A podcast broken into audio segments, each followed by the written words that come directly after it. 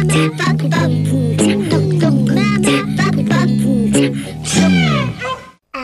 allez, une histoire. Il était une fois. Bonjour à tous, bonjour chers petits amis.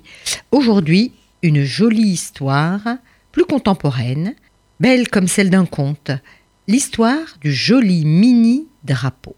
Alors le début n'est pas très heureux, hein. mais vous allez découvrir la suite est bien plus lumineuse.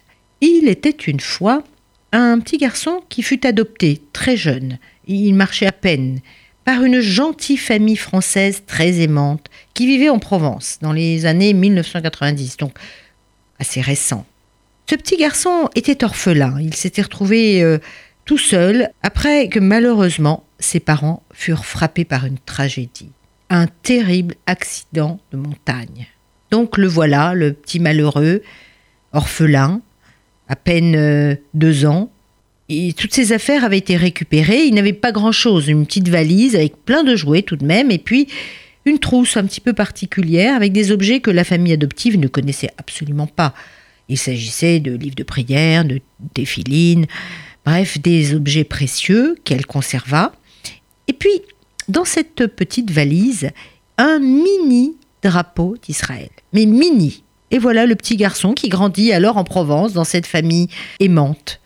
Il conserva son prénom, David, et il s'appelait désormais Rosen Bergorgno. Il vivait en Provence, alors là, le soleil, les senteurs, la verdure, et puis cette famille Bergogno qui était généreuse, attentionnée.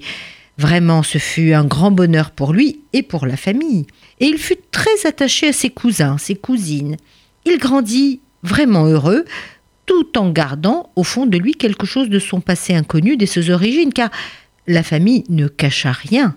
Et puis, 18 ans, le bac. Là, un moment exceptionnel. Le bac en poche, il désira voyager en Israël, découvrir ce pays, certainement en pensant à ses parents biologiques euh, disparus.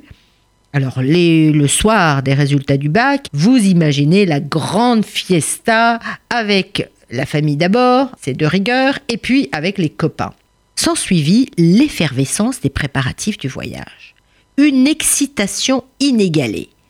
Il l'avait bien mérité. Il avait organisé ce voyage avec deux autres amis. Il y avait Eyal, un ami juif qui avait de la famille en Israël, et puis l'autre, c'était Antoine, qui était en fait un de ses cousins qu'il connaissait bien, qui vivait dans sa région provençale. Il s'appréciait vraiment beaucoup, il s'aimait beaucoup. C'était vraiment trois potes. Et une fois arrivé en Israël, il se passa quelque chose d'imprévu, d'extraordinaire. Les jeunes gens furent accueillis par l'organisme de voyage et là, David fut pris de vertige, de maux de tête, de vomissements et hum, il n'était vraiment pas en forme. On lui conseilla un peu de repos et puis le voilà de nouveau sur pied, encouragé par les moniteurs chevronnés. Vous savez, ces moniteurs sympathiques, pleins d'entrain, qui ont vraiment l'intention de faire découvrir Israël et surtout aimer Israël. Alors on parlait programme, soirée, falafel, danse, kibbutz, plage, escalade, enfin voilà, le vertige des vacances entre copains en Israël.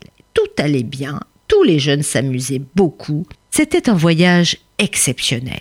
Quand un soir, vous savez, dans le désert de Masada, avant la fameuse excursion euh, pour découvrir Masada au lever du soleil, eh bien, son ami Eyal dit à David Écoute, tu n'es pas très en forme. Vraiment, tu n'as pas l'air bien. Ce n'est pas une bonne idée. Euh, cette euh, marche est très longue, très fatigante. Franchement, reste au frais. Tu vas gâcher le reste du voyage. David euh, se laissa convaincre. Il n'avait pas le choix d'ailleurs, il ne tenait pas sur ses jambes. Alors il euh, laissa partir tous ses copains pour cette excursion exceptionnelle, découvrir Masada au lever du soleil après une longue marche et puis redescendre heureux, en nage, écrasé par le soleil. Alors il resta seul dans l'auberge de jeunesse. David se balançait sur son hamac en essayant d'avoir un peu d'air frais, quand un vieil homme, chargé du rangement et du nettoyage, s'approcha de lui. Il portait un petit drapeau israélien bien abîmé dans sa poche à droite, vous savez, euh, près de la poitrine. D'ailleurs, ce vieil homme le portait toujours, ce drapeau.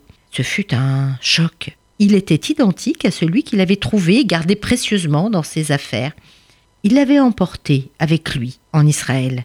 Alors David se leva brusquement, bon ça tournait un peu, mais il courut tant bien que mal dans sa chambre et revint avec son mini drapeau israélien, identique. Le vieux monsieur était visiblement troublé et, David euh, lui aussi était ému.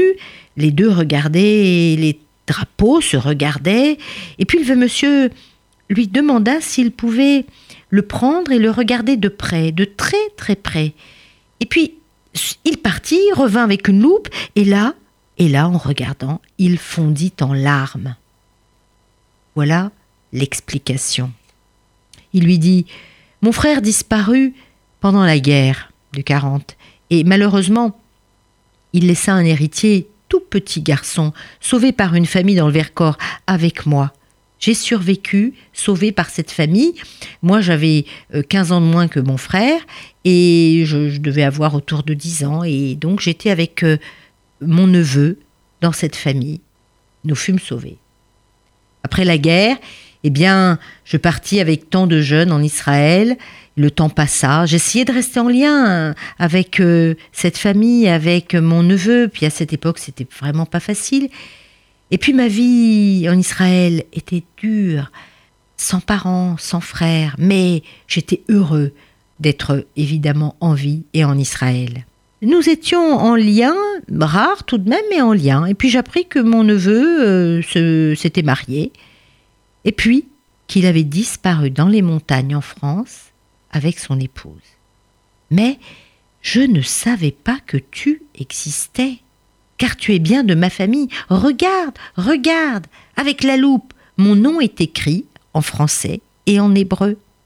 Rosen. Et là, je te retrouve grâce à ce drapeau. Je pensais que, je n'avais plus aucune famille, que j'étais le seul, le dernier. Je n'ai pas de famille de mon côté, je ne me suis pas mariée, je n'ai pas d'enfant. Et regarde, c'est le drapeau d'Israël que j'ai envoyé à ton papa en cadeau de mariage. Alors là, la tête lui tournait vraiment à ce pauvre David qui était bouleversé. ce drapeau représentait tant pour lui. Depuis, il pensait à Israël, mais autrement. Comme si son cœur s'était ouvert. Alors je vous passe les effusions avec les parents, la famille Bergogneau. Et puis depuis, David a sur son bureau le drapeau d'Israël qui trône à côté du drapeau de France. Voici une jolie façon de penser autrement à Israël, à son drapeau et à Yom. Bonne fête à tous! 家。